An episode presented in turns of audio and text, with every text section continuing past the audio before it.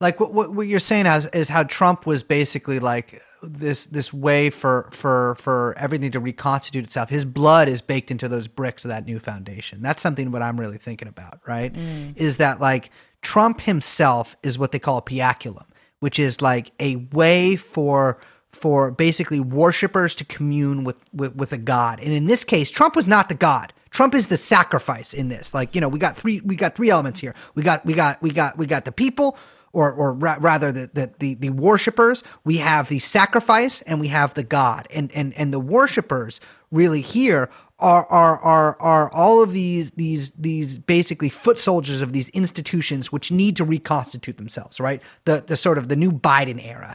And Trump himself is the victim there. And like it's like the spirit of America fucking just like wrenched his little fucking head up and just like slit his throat, and it's all bleeding out, right? Like it is incredible to watch, because Trump himself, he thought that he had these, you know, this religion basically growing up around him. He did, you know, he had this Q thing. He had all the sort of like the middle of the road kind of MAGA people, you know, these people who thought he could do no wrong.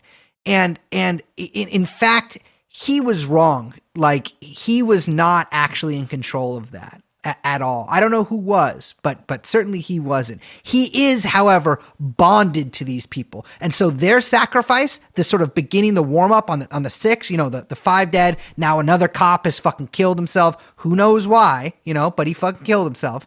You know, you have that sacrifice going on, all the deaths from that, which is really astounding. 5 deaths from, or 6 deaths really now, just from that, like, you know, rather relatively brief invasion of the Capitol. And then you have Trump the next day, sort of in this blue tie, which is, I'm very, very aware of sort of the color schema between the blood there and the blue there, you know, sacrificing himself or being sacrificed, whatever. I don't even know how to explain it. In order for the old order to basically come roaring back like a tidal wave. So there's this historian of religion, Jonathan Z. Smith, who says any explanation of sacrifice is in fact a theory of religion in miniature. And that's what we saw, right? We saw two clashing religions. We saw the religion of Trump, which was, you know, sort of this insurgent thing that was really, you know, sort of worshiping this false idol. And then we had this religion of America, which is worshiping this very real thing. They think they're worshiping the American government, really, or the American state, you know, this beautiful country. They're actually worshiping, you know, obviously we know that, the deep state. And we saw this like mass violence that breaks out of the Capitol that comes from the energy that sort of like subconsciously lurks in the minds of these MAGA type people that has been building up for the past 4 years and really just like growing to, I think, it's sort of incredible heights. I mean, I'm not baffled, but I'm impressed by how much these people are able to work themselves up. I would not jump through a window at a loaded gun. That is not something that I would do. I have very strong political beliefs. That seems like an insane thing to do. That seems like literally the definition of self-sacrifice.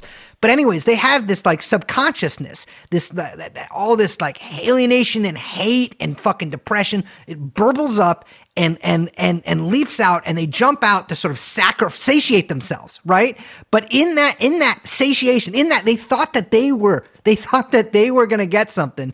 In fact, they let themselves be slaughtered, and, you know, their blood flowing on the floors of the Capitol, and all of the little pigmen and the little bag heads kind of, you know, crawled out and leapt it up. And so all this shit that you're seeing, all the fucking tears coming from, oh my God, the democracy's in peril. No, this was a blood sacrifice, and the people that drink that blood could never be more satisfied. I was reading this thing. I'll end here in a second, but I was reading this thing. I was reading fucking, I was reading the Red Book, sort of Jung's fucked up freak dream book. And he says, you know, this is a part of a long draft. It's a really good book, you know, great stuff in there. But he's saying, I must also speak to the ridiculous.